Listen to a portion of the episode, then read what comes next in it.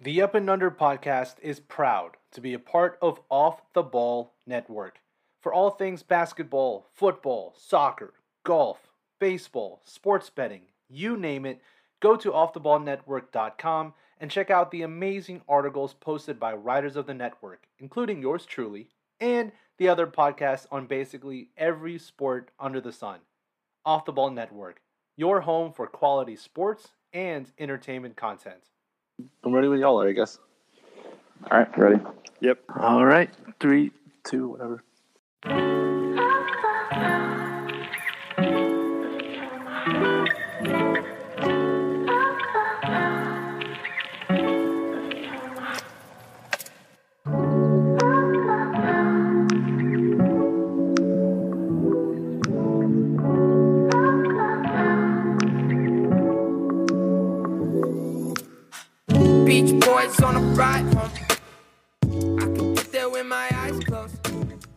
What is good, everybody? It's your boy Francis Carlotta on episode 49 of the Up and Under podcast. Everybody, take a breath. The trade deadline is finally over, and golly, goodness gracious, that was chaotic. But look, to break it all down, I'm joined by a man who has never beaten me in 2K or FIFA. I'm very confident that. He is Grant Heckinger. Once again, no Connor Byrne, but we are joined by NBA writer for Off the Ball Network, Medium.com. He has his own Patreon covering the WNBA. He writes for the Atlanta Hawks Fan Nation Sports Illustrated page. I is there anything else, Nick? Like he is Nick Andre. What's Uh, going on, Nick? What's going on, man? It's a pleasure to be here, man. You know, me and you, we talked a few times, you know, on the uh, on the timeline on Twitter and everything, man. So it's, it's a pleasure to know that you know we could get together and get this pod going. Yeah, hundred percent. It's good to actually see you. Grant, how are you doing, man? I'm, I'm, good, doing man. great, man. It's it's it's a rainy day on my side, but I'm good. Good, Grant. How are you? Yeah, dude, I'm good. Um, yeah, that's all I got to say right now. I'm I'm I'm happy the trade deadline was as exciting as it was. Seemed like it was going to be boring for a while, um, but ha- excited to talk about it. Yeah. Okay. Let's do it. Let's get straight into the trade deadline. We got to start with the, the the blockbuster, the big one. Kevin Durant is a member of the Phoenix Suns. So the Phoenix Suns traded for bubble superstar, also TJ Warren and Kevin freaking Durant. Here's what the Suns had to give up. They had to trade Mikal Bridges, Cameron Johnson, four unprotected first round picks, and a 2028 pick swap. They also traded Jae Crowder, who then was traded to the Milwaukee Bucks. Uh, as a part of that deal, like somehow George Hill was involved. He got sent to the Pacers again. Uh, Serge Ibaka is also on the Pacers, and the Pacers got Jordan Nwora and three second round picks and cash. So this not just was a big trade because obviously it was KD, but there are a lot of other moving pieces. But as I said, the big piece that got moved is Kevin Durant. Let's start with Nick, the guest, on his initial thoughts on KD to the Suns. What are you thinking? Man, um, obviously wherever KD goes, it elevates any team's chances of winning a championship. And Phoenix has been that team for me where, you know, we all know what's happened the past few years. You know, they got to the finals, lost to Milwaukee, and we all know the collapse that happened in the second round against Dallas. So this year I wasn't very high on Phoenix because, you know, Chris Paul's getting up there in age. Devin Booker's been, you know, out of the lineup for about a good month or so before he came back. So now you have Kevin freaking Durant, former MVP, former finals MVP, two time champion, who has that championship experience. I mean, we all know what he brings to the table offensively, and we all know the impact that he makes on that end. But now you have a guy that has does have that championship experience and is able to really lead the way. So, you know, you have a nice scoring tandem right there in Devin Booker and Kevin Durant, but then also you have a point guard point guard in CP3. And then of course, you know, the good thing about this trade here was that you didn't have to get rid of DeAndre Ayton, so you still got that guy in the middle. So, you know, Right. Phoenix is up and running right now, man. So I know I know that Denver was the clear cut favor right now, you know, in the West. I know Memphis was up there as well. But now with Phoenix coming into the table, like coming into the mix, like it's gonna be really difficult out west. So the West, the Western Conference as a whole elevated during Yeah. this trade deadline, but Phoenix has definitely elevated their trade uh, their championship hopes as well. For sure. Grant, what about you? What are your thoughts? Yeah, I think that's a good point about the Western Conference being elevated. I think there's a lot of like shift. When finally, finally, the East is is the stronger conference. It seemed like this year, and, and there was a lot of talent that shifted over to the West or the trade deadline. So, uh, big win for the Western Conference and big win for the Phoenix Suns as well. Um, I think this was an ex- excellent trade for them. Uh, I think they were like at that point of kind of a, a little bit of desperation where the, their window was closing on them. That's that seemed like it was it was really open there for a while.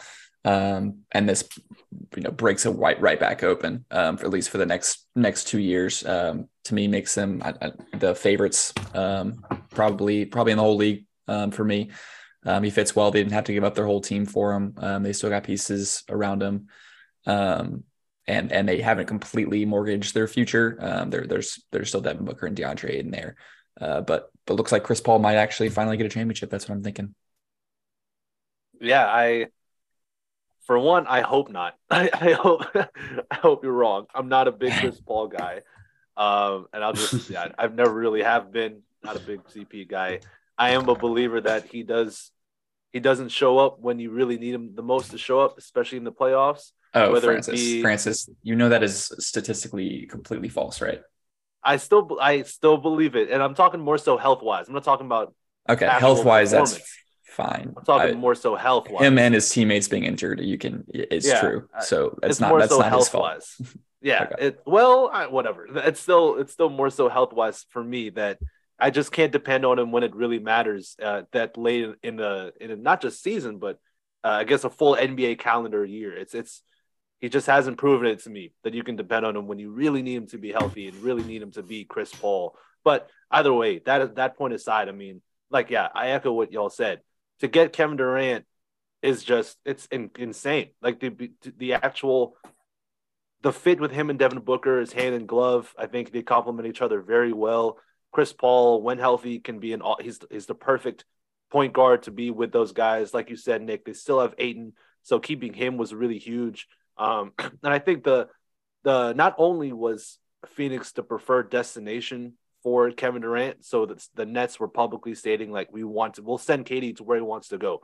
Like there were reports of Memphis offering like four for four or five first round picks for Kevin Durant, and like that was a reported thing. But the Nets were like, nah, we're not going to do that. I don't care what the bounty is. Like we're going to give him, we're going to send him where he wants to go. But I also think for Phoenix, in terms of player wise, dudes who are actually available, Mikal Bridges is probably, and correct me if y'all think I'm wrong, he's probably the best guy Brooklyn could have gotten back, right? Like, I, like realistically, or is that? I think uh, the the only other guys that would have compared would be OG. Um, Yeah. If if the Raptors made OG available, and then I think the Knicks. There are also discussions with the Knicks. Um, and RJ Barrett is is somewhere close close to that league. Um, but of course, I had a trade proposal like a, a few weeks ago on our episode where Miguel Bridges got traded for RJ Barrett and a bunch of other stuff. So.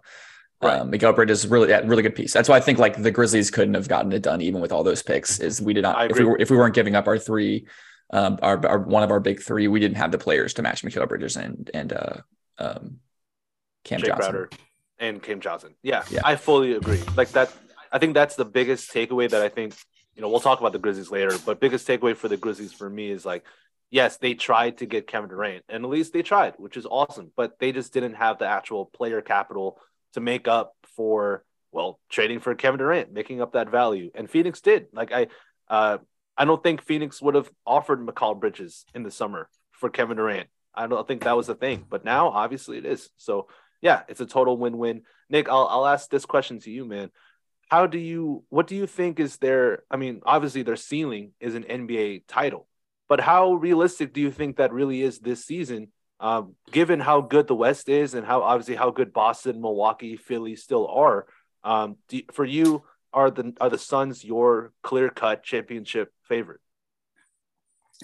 I'm not gonna say they're my clear cut favorite, but I will say that their chances are very high. You know, I, I mean, it's like I said earlier. You know, Kevin Durant coming into the. I mean, obviously Kevin Durant is is who he is, but also him having that championship experience, but also Phoenix already having that experience of what it's like to go deep into the playoffs. When you know when you when you add those two together, that's what that's what uh, that's what really makes your chances high.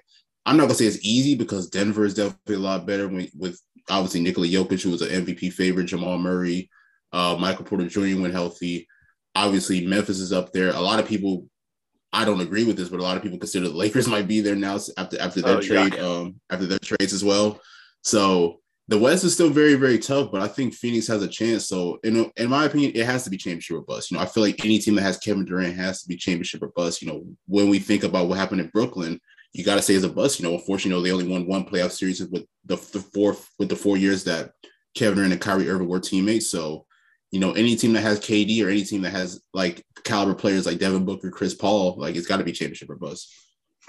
Yeah, yeah, I I fully agree. I, I think it should be championship or bust, especially at the ages of the ages of Chris Paul. Heck, Kevin Durant's not young either. Like, let's just be real. He's not young. He's in his mid thirties. Like, you know, he's he's trying to look for that championship to really, for I'm sure in his mind, solidify his status as an all time great. You know, for us as fans uh, who cover the NBA, like we know how good he is, but I'm sure there's still groups of people who are like, ah, you know, KD still hasn't won that title that really supplants himself in the upper echelon because he got him with the with the Warriors, blah blah blah. So you know, maybe this will help. Like uh, maybe this will help define his legacy, and I'm sure this motivates him a lot. Grant, you are, Grant, you already said that uh, the Suns are your favorite. So uh, I, I, would like to hear just a little more as to why. Like you're so adamant that they are your favorite to come out and win a title.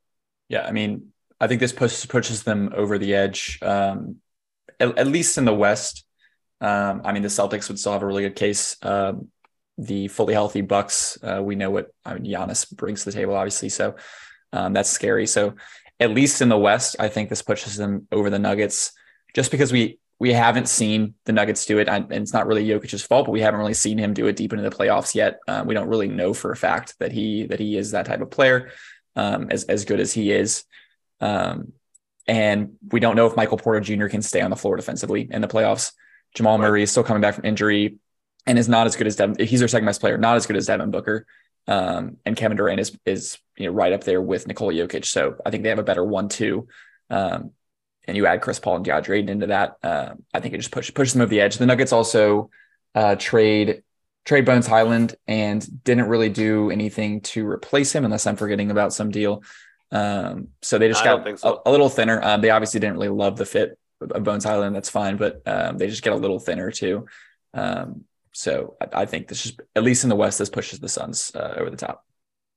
Okay, yeah. Just to add a little more in Denver, they did get Thomas Bryant from the Lakers, but again, okay. that's not a replacement of Bones Hyland. Yeah. like, so like that, and like I think that's a great point because Bones provided such a scoring spark off the bench that that Denver bench unit needs. They they really needed something like that, and he was a instrumental piece to their bench, but it didn't really fit their um, yeah. their offensive ecosystem or I think their timeline either. Um, but they now they're yeah they're they're they don't really have anyone who can guard KD on on Denver. Like that's my that's my biggest um, well, worry Aaron, about them. Aaron Gordon, Aaron Gordon is, is good yeah, matchup. Yeah, okay. Aaron Gordon could do okay. Yeah, okay. Aaron Gordon could do all right. I mean, I, am yeah, I like the Nuggets a lot. Aaron Gordon's having a really good year. Um, yeah. really great year. I, yeah. I like him a lot. And he, I mean, he might be their second best player. Honestly, he might be better than I don't know. He's having he's having that good of a year um, with with what he brings on both ends of the floor. Um, so I still like the Nuggets a lot. I just I just think Kevin Durant is like certified. We know what he can do in the playoffs 100%. Devin Booker has done in the playoffs. We haven't really seen it from Jokic yet. And that's probably not his fault at all. It's, it's just due to, to bad luck mostly um, which is the same thing that you're uh, shitting on Chris Paul for, but that's fine. um, but I, I, just think the Suns edge him out right now for me. Okay, yeah, fair enough. Y'all have any thoughts about Brooklyn and, and what they got? You know, do y'all uh, does this roster? Looking at the Brooklyn roster, I know Grant, you love like fascinating rosters and versatile rosters. Like this roster is versatile as hell. it's yeah. just a bunch of wings. Like it's a, yeah. it's a bunch of wings and Nic Claxton. and then you got a Seth Curry in there and Spencer Dinwiddie who can play point guard, but it's really just a bunch of really fun wings and you can cobble together some really cool lineups. I was just curious if y'all had any thoughts about Brooklyn. I think Brooklyn's still going to be a pretty good team. Um, you know, obviously they don't have the star the star caliber players that they once had, but you know, a lot of these guys, you know, they're really good players. I mean, yeah, we just watched Cam Cam Thomas go ballistic this past week, so it's like you oh know the God. potential and the ceiling, the ceiling is definitely there. And then of course you add Mikal Bridges, Spencer Dinwiddie, uh, Cam Johnson as well. Um, then you still got guys like you know, like you mentioned, Seth Curry, um, and then uh, Nic Claxton, who in my opinion should be a most improved candidate this year. So yeah, Brooklyn may not be they may they might ha- they might not have the championship window, but I think that they could still be a playoff caliber team for years to come. and just continue to be, uh, keep adding on that. Yeah, Grant, anything? Yeah, uh, I I can't believe they didn't trade like Royce O'Neale or or one of those wings, um, other than other than Jae Crowder. Um, they just have so many wings. Uh, but yeah, I mean, like you said, like the roster, super interesting roster. Um, a lot of good players still on it. Um, don't know that this is good. I mean, they have actually have a pretty good head start, obviously, with their record. Um, so they'll likely end up maybe in, in the play-in or top top half of the play-in. Um, I, I don't know if they're going to make noise or anything in the playoffs. I don't, I don't know if they're that type of team, but uh, they definitely have a good foundation here and, and can reset with this. And we, we've seen what Brooklyn can do um, from a from a rebuilding standpoint when they had nothing at their disposal. Right now, they have a lot at their disposal to rebuild with. So um, I'll be interested to see. Yeah, and that that's the point I was waiting for for y'all to make because uh, they have so the pieces they have are incredibly valuable assets.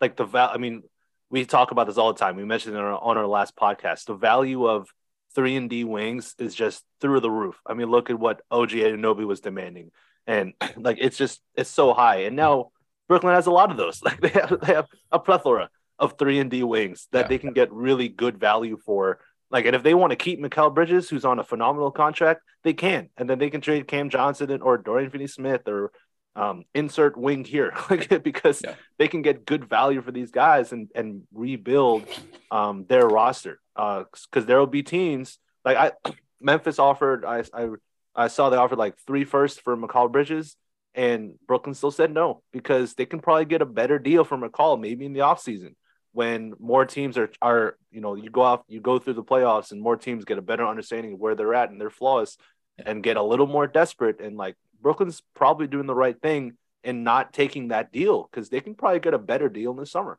They do want to trade Mikal. So yeah, it's it's actually it's a fascinating team that I think come playoff time it'll be it'll be kind of like a match. It'll be tough matchups depending on who they face, but I think it'll be really tough matchups um, that could cause some noise. Yeah, I, I just want to say this trade market sucks right now. This is just it's Oh, yeah. it's a pain in the ass to have to be giving up three first round picks for any any good players. Basically, um, I think we need some some sort of reset uh, to get us back to uh, like what I would call normal. Yeah, and I and just to elaborate on that point again, just really briefly. So I saw some people on Twitter saying that the Kyrie trade was a step towards normalizing the trade market because you're trading for really a, a generational type basketball player in terms of Kyrie Irving, in terms of his basketball talent. But my counterpoint to that would be, well, have you not been paying attention to Yeah. any NBA news over the past like two years about Kyrie Irving?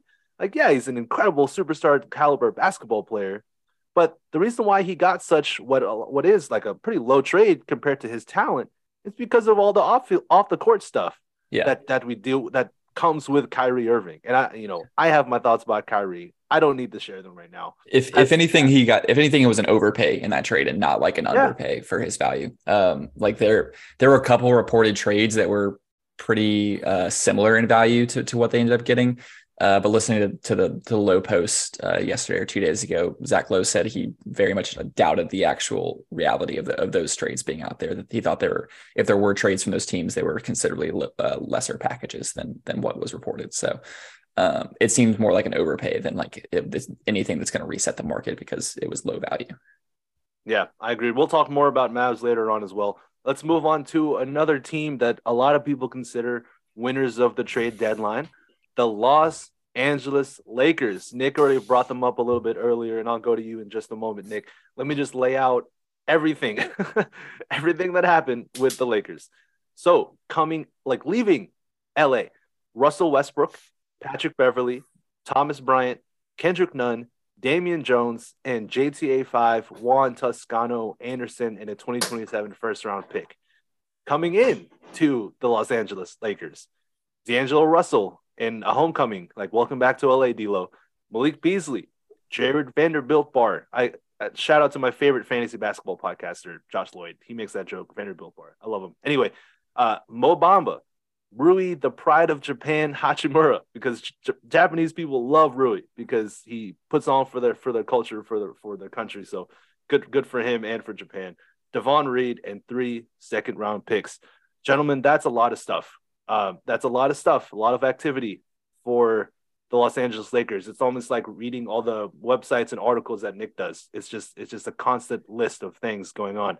Um, I I'll go with Nick because you know I, I haven't gone to you in a moment.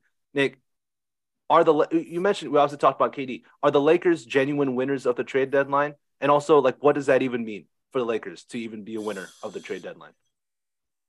Are they winners of the trade deadline? That's an interesting question. Uh, I wouldn't say the winners, but they definitely, in my opinion, they definitely upgraded the roster because I think one of the biggest weaknesses that they did have was perimeter shooting. But now when you add guys like Malik Beasley and a few other guys, D'Angelo Russell, you know, that definitely does add some more spacing to the floor and then adds more value on, as far as, you know, shooting from the perimeter. So I love it from that perspective. And then I love, and then I, I love, I love the acquisition of uh, Jarred Vanderbilt. You know, I've been a big fan of him, even with Minnesota. And then, of course, you know, he had a terrific season this past year at Utah. So, you know, with him coming into the uh, coming into the mix as well, I love that for them as well. Um, it was kind of head scratcher for me for them to get rid of Thomas Bryant, but I heard some reports that he was unhappy with his role there, so I definitely understand it from that perspective. But does it make the Lakers better? It definitely does make them better, but I'll be honest, I don't necessarily see them as elevated title contenders. I think they're what like 13th in the West right now, so I can possibly see them get into a play-in position. Cool.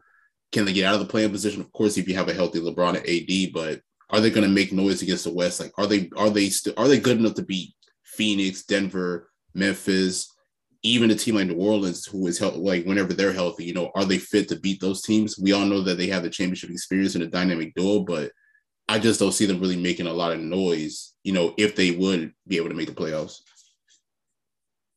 Yeah, I I agree. I, I agree. I do think the Lakers. Well, I disagree in this sense that I think the Lakers are winners of the deadline because they got better.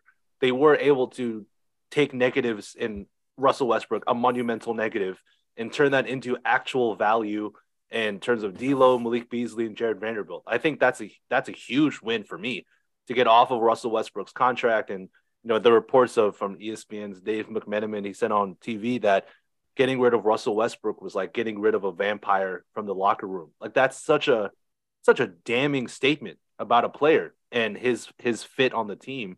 So you know it's it's a good it's huge that they were able to get out of Russ and get actual quality players that will help them win basketball games moving forward. Like you said, Nick, I like Jarred Vanderbilt a lot too, and I think it'll be fascinating uh, to see what the Lakers do if, if AD and Vanderbilt can play on the same floor together. I think it depends on if AD can actually shoot threes, but I think they could they could really be a good defensive front court uh, with those two guys.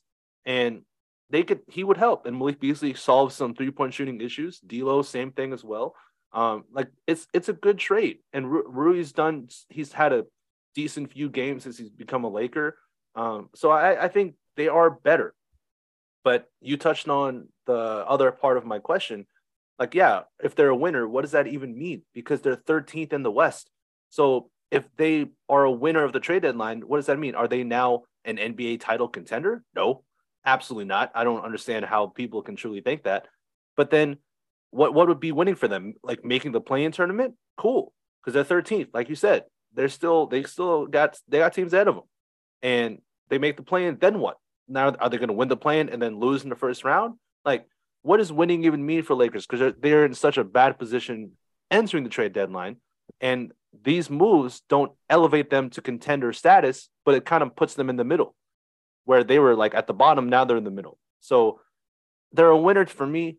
But what does winning even look like? Grant, what what do you think about the Lakers?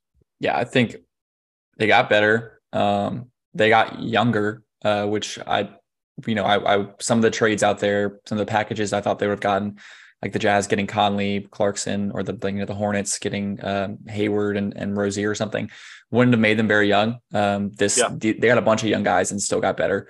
Um, so I like that. And they, I feel like they didn't have to give up as much as I would have expected for, for as much as they got. Um, just one of their, their future first, the, those um, vaunted two for future first, only had to give up one yeah. of them. Um, so I, I like what they did a lot. Um, yeah, I mean, it doesn't make them contenders this year, but I think things had soured a lot. Um, we saw that this week. We saw uh, the the interaction, the confrontation between Darvin Ham and and, uh, and Russell Westbrook. Um, right. things have obviously been souring a lot for a long time there uh, behind the scenes. Uh, so it was just untenable. Time time to move on from it um, and and get some like fresh energy in there. Uh, Anthony Davis's body language. I'm sure y'all have seen that video. Um, his body language during when LeBron broke the record um, didn't look yeah. good. He he attributed that to just like the fact they were losing the game. I don't think that's a very good excuse for no. not celebrating your teammates breaking the all time scoring record. That's that seemed seemed pretty ridiculous. So I hope that's salvageable with this new energy um, for their sake. Uh, but but that was not good to see. But at the very least, they got they got better, brought in some new energy right now. They got younger.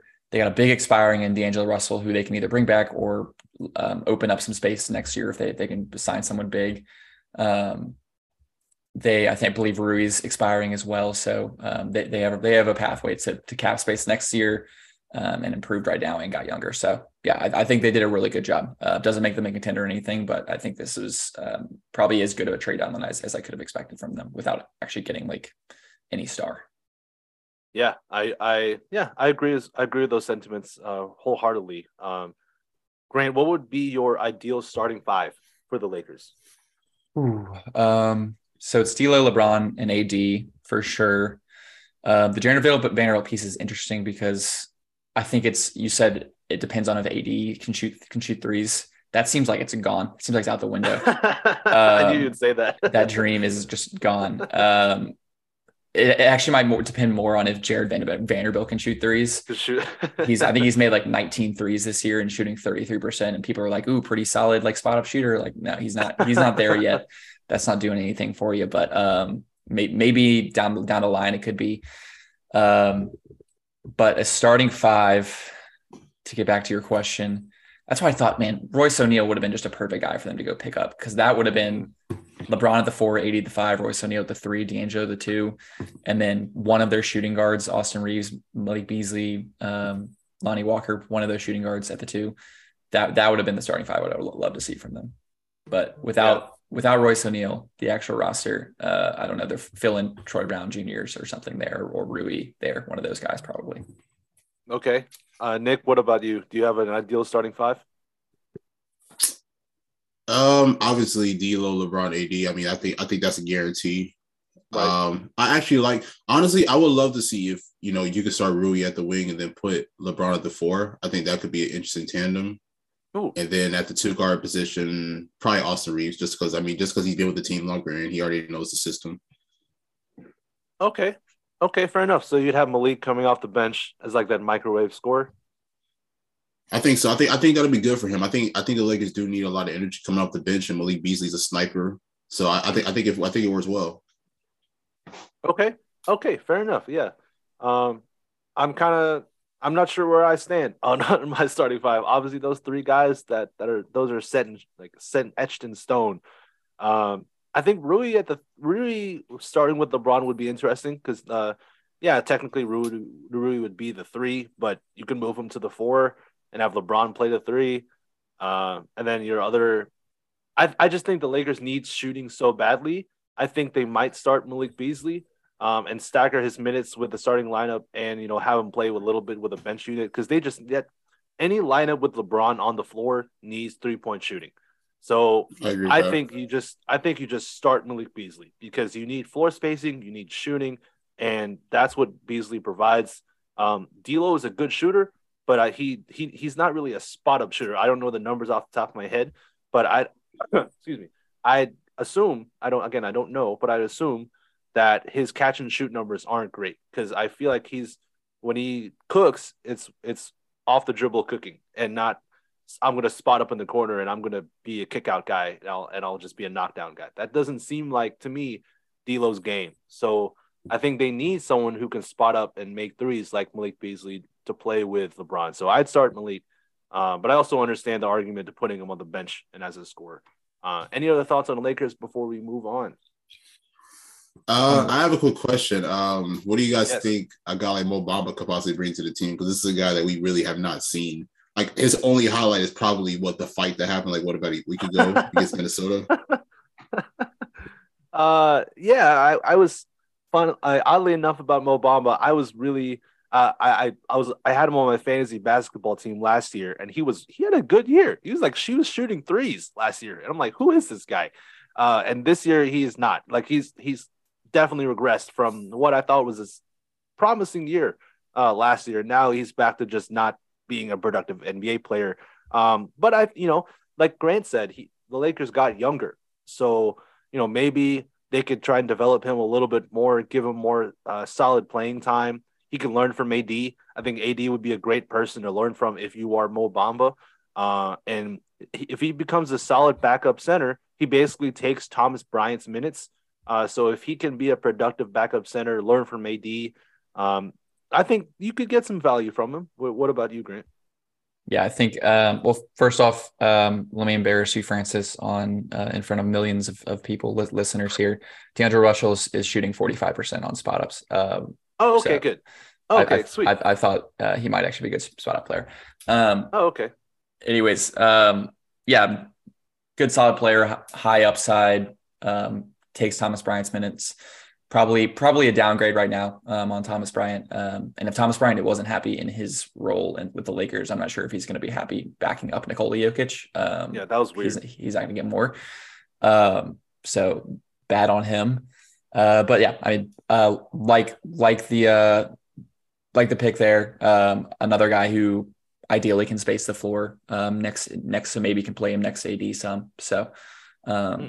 If you're going to move Thomas Bryant, um, I, I thought it was weird when they initially moved Thomas Bryant, and then when they traded for Mo Bamba, it was okay. That, that makes sense. They had another, they had a second, a second option in place here. So yeah, Cool. All right. So let's move on to well, it's it's a it's our last segment, but it's kind of like a free flowing thing. So we're gonna give our top eight in each conference post trade deadline.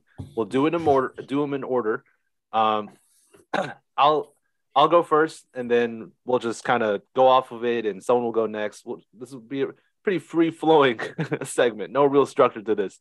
So my top eight in the Eastern Conference: Boston, Milwaukee, Cleveland. I, I'm I picked Cleveland to be third in preseason, so I'm sticking with it. Cleveland, Philadelphia, Miami, Brooklyn, New York, and Toronto. I think Toronto makes a sur- resurgence and gets the eighth seed uh, in the Eastern Conference. In the West, Denver, Phoenix, Memphis, Dallas, Clippers, Warriors, Kings, Pelicans. Uh, I'm actually, yeah, you can kind of maybe could flip Pelicans, Kings, but I'm sticking with that now. Um, so y'all have thoughts on that? If you want to share your eight, and then we can talk about that after. What I don't really, it don't matter too much to me. Um, whatever. are we doing uh this? Is this for regular season standings or, or favorites and favorites to win the championship? uh, I was doing it. I was doing it as when the season's over. This is my prediction for the top eight in in, Okay. the, in the conference. Okay. Go ahead, Nick, if you want to. um, I'll I'll start with the West. Uh, I'll say Denver's still up there. I'm gonna go Phoenix two. I don't know if they actually get the second seed, but they're like you know my probably my second favorite in the West. Um, I'll go Memphis. I'll go Dallas. I will go. I will Golden Gets hard. State. Ooh, Yeah, it does get hard. Golden State at five. Um, New Orleans at six. oh, Uh, did I say Portland? I, I'll, I'll go Portland seven. Portland. oh my gosh. Yeah, I feel like I'm missing somebody, but Well, you're missing Sacramento. Um, Do you have Sacramento? oh yeah, Sacramento. Sacramento. Yeah. You know what? All I will. I'll I'll put Sacramento at eight. I'll put Sacramento at eight just because Ooh. I love what they've been Wow. doing this year. Yeah, and for the East, I will go Boston, Milwaukee. I'll go Philly three. I'll go Cleveland four. Um, man, like it's just it's, it's such a mix. I'll go Miami five. Okay. Miami five. I don't think you mentioned this team, but I still have some confidence in them. I'll go Atlanta six. Yeah, I still have some, I mean, some got to. confidence in them. Yeah. Um. Then I'll say. I'll say Brooklyn seven and then New York eight. It sucks because I want to add Indiana in there as well, but it's tough. Hmm. yeah. Yeah. Okay. Grant, go ahead.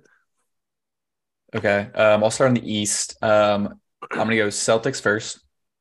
Um, and then I almost I want I'm very tempted to reverse prices right you Francis and go Cavs here and just put just to put them above you. Um, so that therefore I can claim I'm the biggest Cavs. Oh my god. supporter. Um, but uh, I don't think it, I don't think it makes sense. It's hard. Like looking at the standings right now, it's it's hard because I don't feel like we have a ton of games left. So I don't know if like there's a lot of time for Right. teams teams to catch up and move move like four games up in the standings basically. sure. Um, so like, I, but I don't also don't want to go just chalk with the standings. So, anyways, all right, Celtics, Bucks, Sixers. Uh, Heat, Cavs. I'll go low on the Cavs, and then I can non-reverse prices right you. um, and then Knicks. How many teams have I named? Six. Yeah. Um, Knicks. I should have been writing these down. Knicks, Nets, and I'm gonna go. I'm gonna go Bulls. Ooh, okay. Okay, interesting. Okay.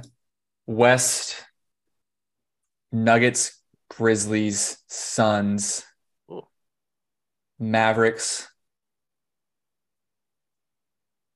um, Clippers, Warriors, Kings, Pelicans. I think that was eight.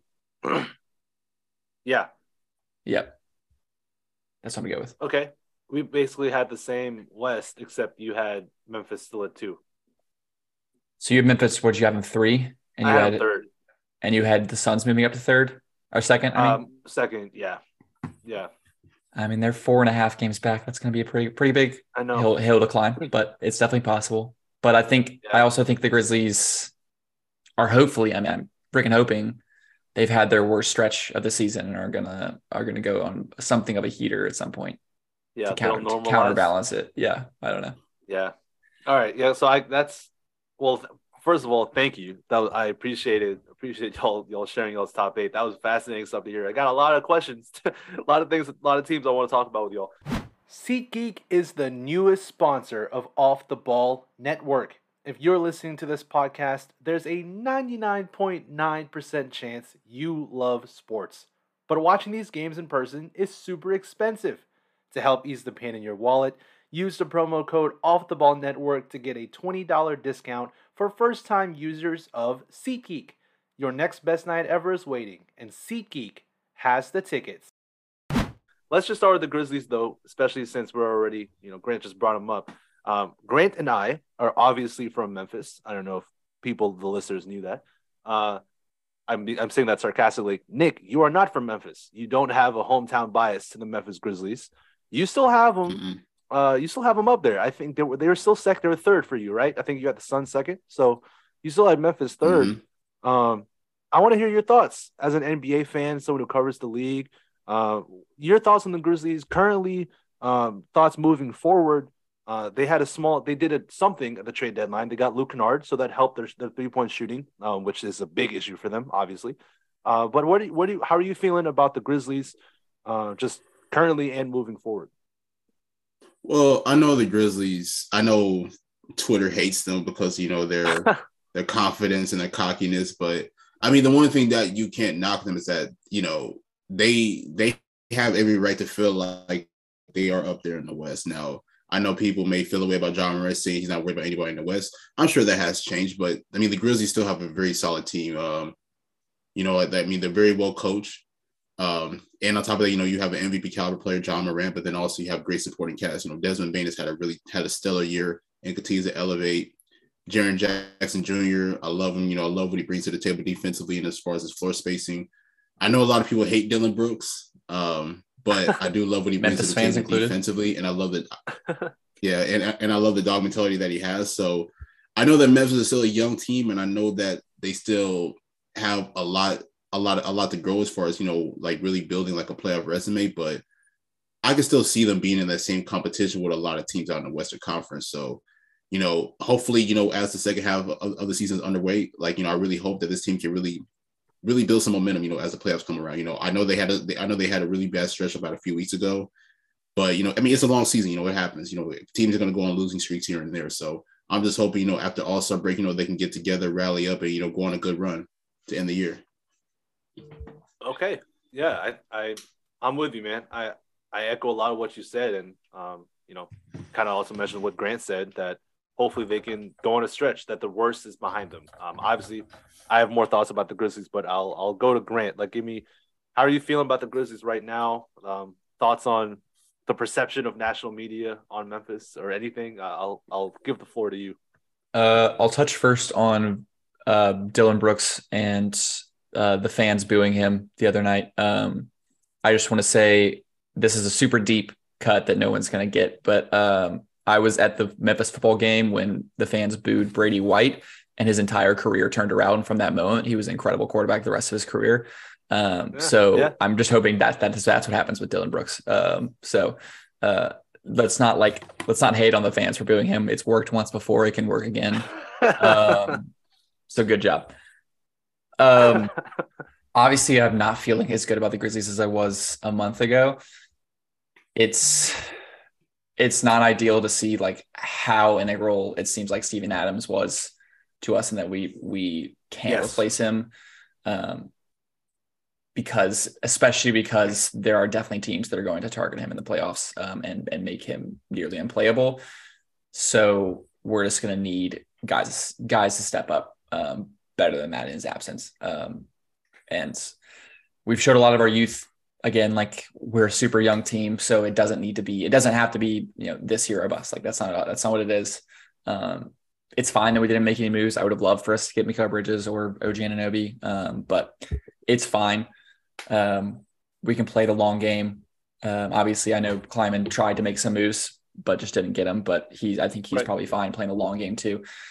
That's the other thing is we haven't seen Kleiman make any like as as good of his, his record as the drafting and, and signing guys, we have not really seen him fleece a team in, in the trade or really make any big big trades that um that that really um, he won. So that's what we don't know about him as a GM yet. Is is is he able to make that type of move? Is he able to um big brain another GM, get on the phone with him and, and trick them into giving him stuff that that he wants for stuff that he doesn't want?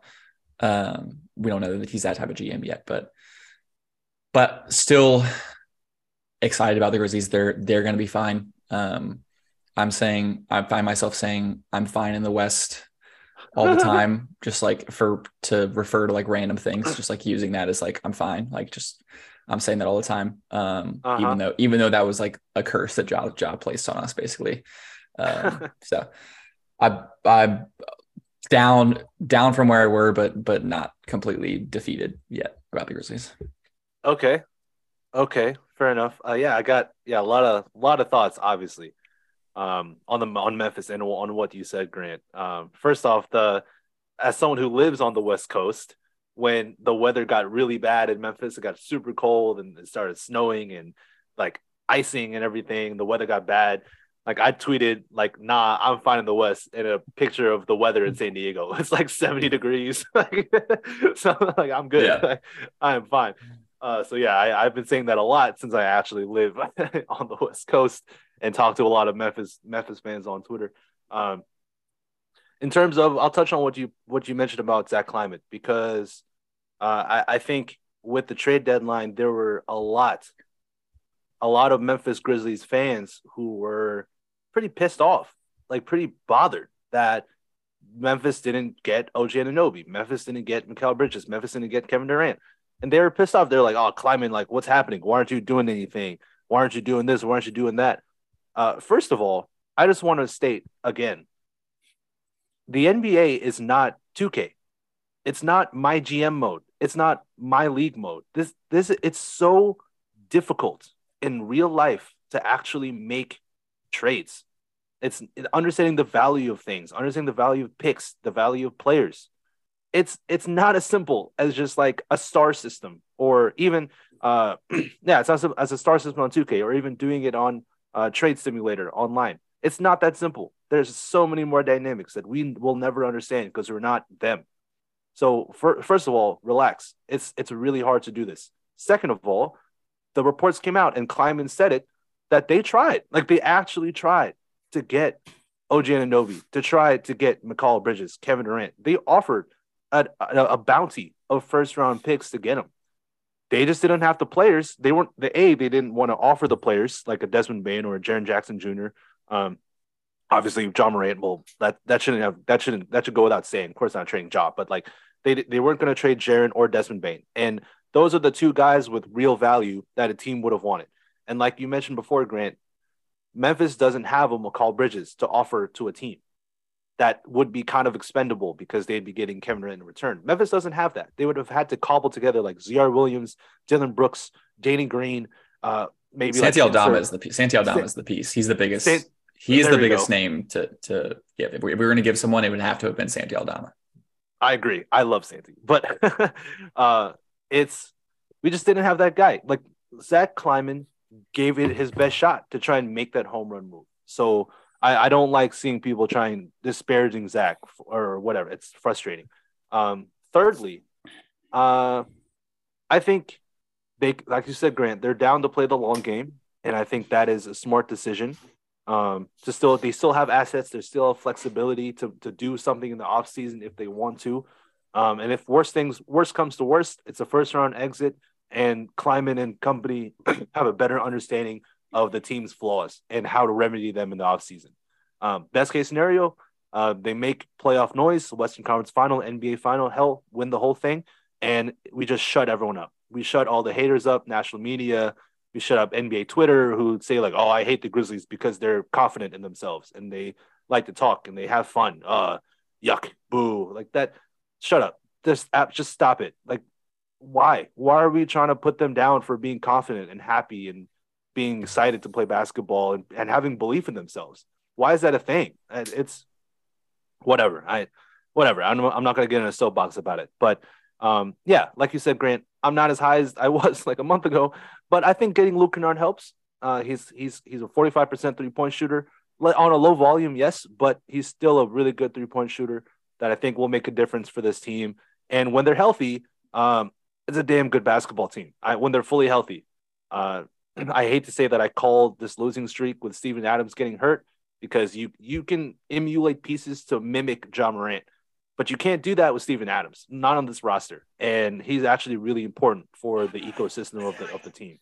So um, yeah, but when fully healthy, I still think this is a damn good team. Nick, what's your ceiling for the Grizzlies? Uh, we've talked about them a lot, but like, what's your ceiling for them when fully healthy? When fully healthy, I will say they can be a Western Conference Finals bound team. I mean, I know, I know you guys probably watch way more Grizzlies than I do, so you guys have a different perspective. But from my point of view, you know, I, I, I really do think that you know I know that they're young compared to like a lot of the other teams in the Western Conference, but I, I do feel like they already have the playoff resume. They already have the experience of what it takes. You know, because I mean they've elevated just about every year. I mean, twenty what year is it? 20, 2020 they played in the uh, play-in tournament. Twenty twenty one they got you know to the first round, even though they lost to Utah. Then this past year they lost to Golden State the second round. So they've they've pretty much elevated every single year. I, I know that you know I know that you know it may not be something to a lot of people, but you know it's a slow progression that you see with this team at least every year when they make it to the postseason. So you know this season will definitely be a lot tougher because the Western Conference has gotten stronger, but I could still see them becoming Western Conference final, finals bound. You know when fully healthy. I like you, Nick. I, I like you, man. I like you, man, because I feel like the other non-Grizzlies fans may have a very different opinion of that on the Grizzlies than you. So Yeah. I like you, man. Appreciate it. You're being a real trooper. You, you didn't sign up to Well, come on a, here's the- a Grizzlies podcast, but, but here you are. Right. I'm not. I'm not saying it's guaranteed or anything, but you Right, know of I, course, I can see course. it happening. Okay, fair enough. Fair enough.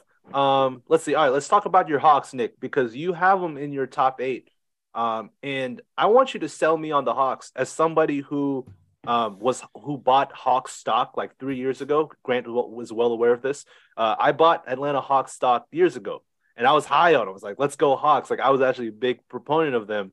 They showed they made an Eastern Conference final, and I went on this podcast. I was like, "Grant, I told you so." Connor, I told you so. They're really good and now I, I I feel like I held on to my Hawk stock for a little too long. Uh, but they're still in the play-in conversation. They're eighth right now in the Eastern Conference. Um, but their net, their net's like 23rd. They're 23rd in the net rating. Let me check just to verify. Yep, 23rd. That's um, that's not that good, uh, Nick. So I want you to sell me on the Hawks. Why should I believe in them? Obviously, you know, we all know the backcourt duo of Trae Young and Dejounte Murray, but I will say this though. I mean, Atlanta on paper, they are a good team, but I feel like there is something that they're missing. I don't know if they need an elite wing, or I don't need if they I don't know if they need possibly more floor spacing in the um, you know, at the big man position. You know, obviously, you know, because Clint Capela is more of a rim protector. He's not really a guy that's going to space the floor for you on the offensive end. So I don't know if they need that, but honestly, I mean, you know, Atlanta, this is a real interesting year for them because I mean, even last, you know, they had their inconsistencies. Um, and you know, it's even transpired, you know, throughout most of this year, even though you know a lot of guys been in and out of the rotation. So honestly, I don't know. I mean, I think that this could be a really big offseason for them. I don't know if they'll like will pass Nate McMillan and go find another coach. I don't know if they'll go out there and try to find another wing or whoever, even though DeAndre Hunter's had a pretty solid year, but Atlanta, there's still there's still some missing pieces to the team that could really help them elevate as a playoff or as like a true playoff contender like they once were back years ago. So obviously they're they're still a good team just because of you know the superstar that Trae Young is, but I feel like this is this is going to be a really big off, off season for them to possibly surround Young with some more elite talent that could help you know help help help them progress you know for next season. How are you how are you feeling about DeAndre Hunter? Um, because I, I, as a I think it was the fourth overall pick, and please correct me if I'm wrong. I think it was fourth, and he hasn't he had a good season before he got uh, I think he hurt his knee if I remember correctly. Like he got he had a bad injury that he sat out for a lot of games, and he just hasn't really looked the same because people thought he was taking a leap and getting better. Like I I liked him a lot when he when he came out in the in came out the draft, but he seems to have pardon me he seems to have kind of stagnated. And yeah, it's his third year, so he's he's young.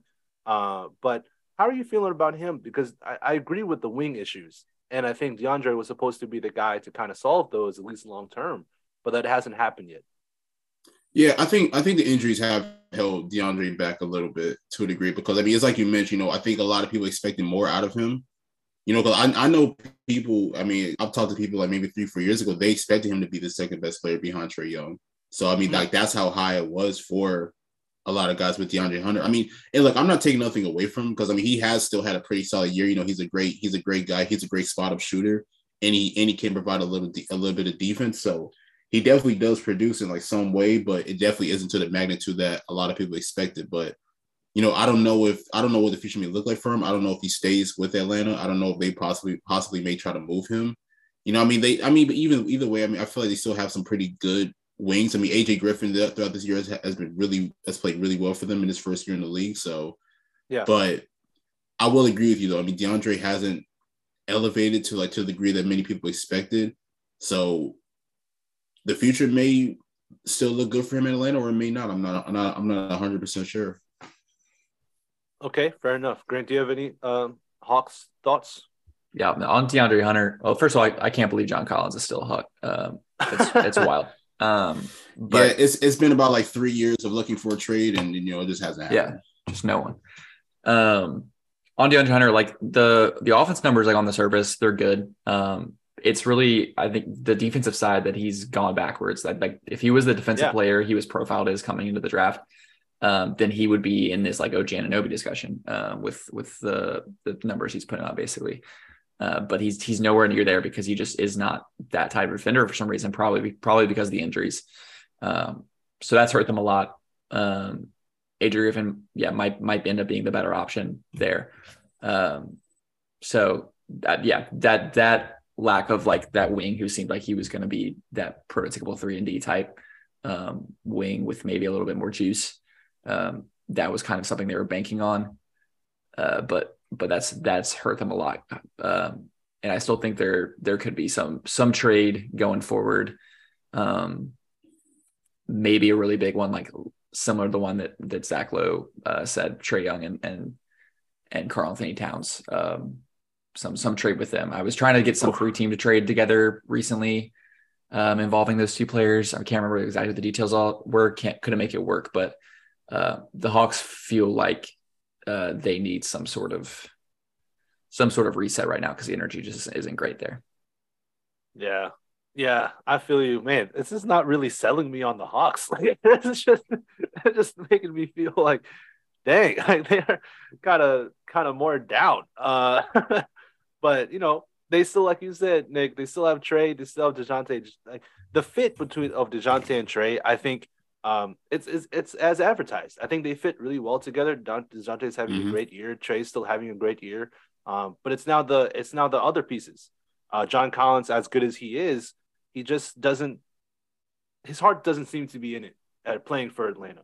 Uh, and you know, Clint Capela is really good, uh, but he also has injury issues in his own right, and he's a pretty as good. He's really good at what he does, but he's still a one dimensional. Well, he's a good defender. Well, I guess you know what I mean. He's not. He is who he is. He's not going to really get better. He is who he is at this stage in his career. Um, Bogdanovich is a good player, but he also has injury issues. Um, Okongwu is cool. I think Okongwu could be an interesting piece, uh, just moving forward, and maybe you know if they do want to try and make a big swing trade, he could be he he he could have value in in something like that. But yeah, it's just they're they're in an interesting spot, um, and especially looking at how good the East still is, it's it's a tough position. Um, Grant, I wanted to get your thoughts on my on I almost said my Raptors, not like you've been the Raptors guy in this podcast, but uh, your thoughts on me putting the Raptors in my top eight as the Raptors guy. Uh, what what are you thinking? Where'd you have them? You have them eighth. I had them eighth. Um, I yeah, they're they're right there. Um, I almost had them there. Um, surprised not to see th- them make any moves and just completely stay pat because it doesn't seem like this current group is going to really g- take them anywhere. Um, as as fun as it is and as talented it is, uh, but um, yeah, they like we we've talked about them a, a pretty good amount on this podcast and just the positional logjam they have um, and the fact they don't fit that well. Um, obviously, they added Jakob. That that's a good piece for them. Don't know if he's going to like really push them over the edge, but but yeah, I mean, eighth, them being a play-in team is or a, you know a seventh seventh or eighth seed is completely not out of the question. They could go on a little run here and look better. They, they definitely could be much worse than they've they've been so far this season. Season, I think their their upside is higher than that. I'm not actually sure where they are in net rating right now, but I would guess that they're higher than their record. Yeah, they are 14th in Okay, the net. okay. So, So- again, higher than uh, than the record would suggest. Um, Yeah. yeah, the Raptor stuff is is definitely interesting. Uh, I still believe in them. I think they can make a playoff push. It's it's a discussion as to whether or not they made the right decision to stay pat or not be to to to basically be a buyer and not a seller at the trade deadline. But you know, but that's for a future discussion. Um, Nick, thank you so much, dude, for coming on. Grant, always always happy to have you on and talk with you, and always good to see your face. Nick, where can people find you, man? Your content and everything. Yes, sir. Yes, sir. Uh, first and foremost, thank you guys for bringing me onto the pod. I, I, it was definitely a pleasure talking basketball with you guys, talking post uh, trade deadline. Um, as for me, follow me on Twitter at Nick Andre ATR. You can check out all my work. Um, you know, from my Patreon, my Medium to you know a few other websites that I do write for. So yeah, check it out. Um, I have my Linktree in my bio of my uh, profile, so make sure to check that out. Okay, cool. Uh, any last words, Grant? Nope.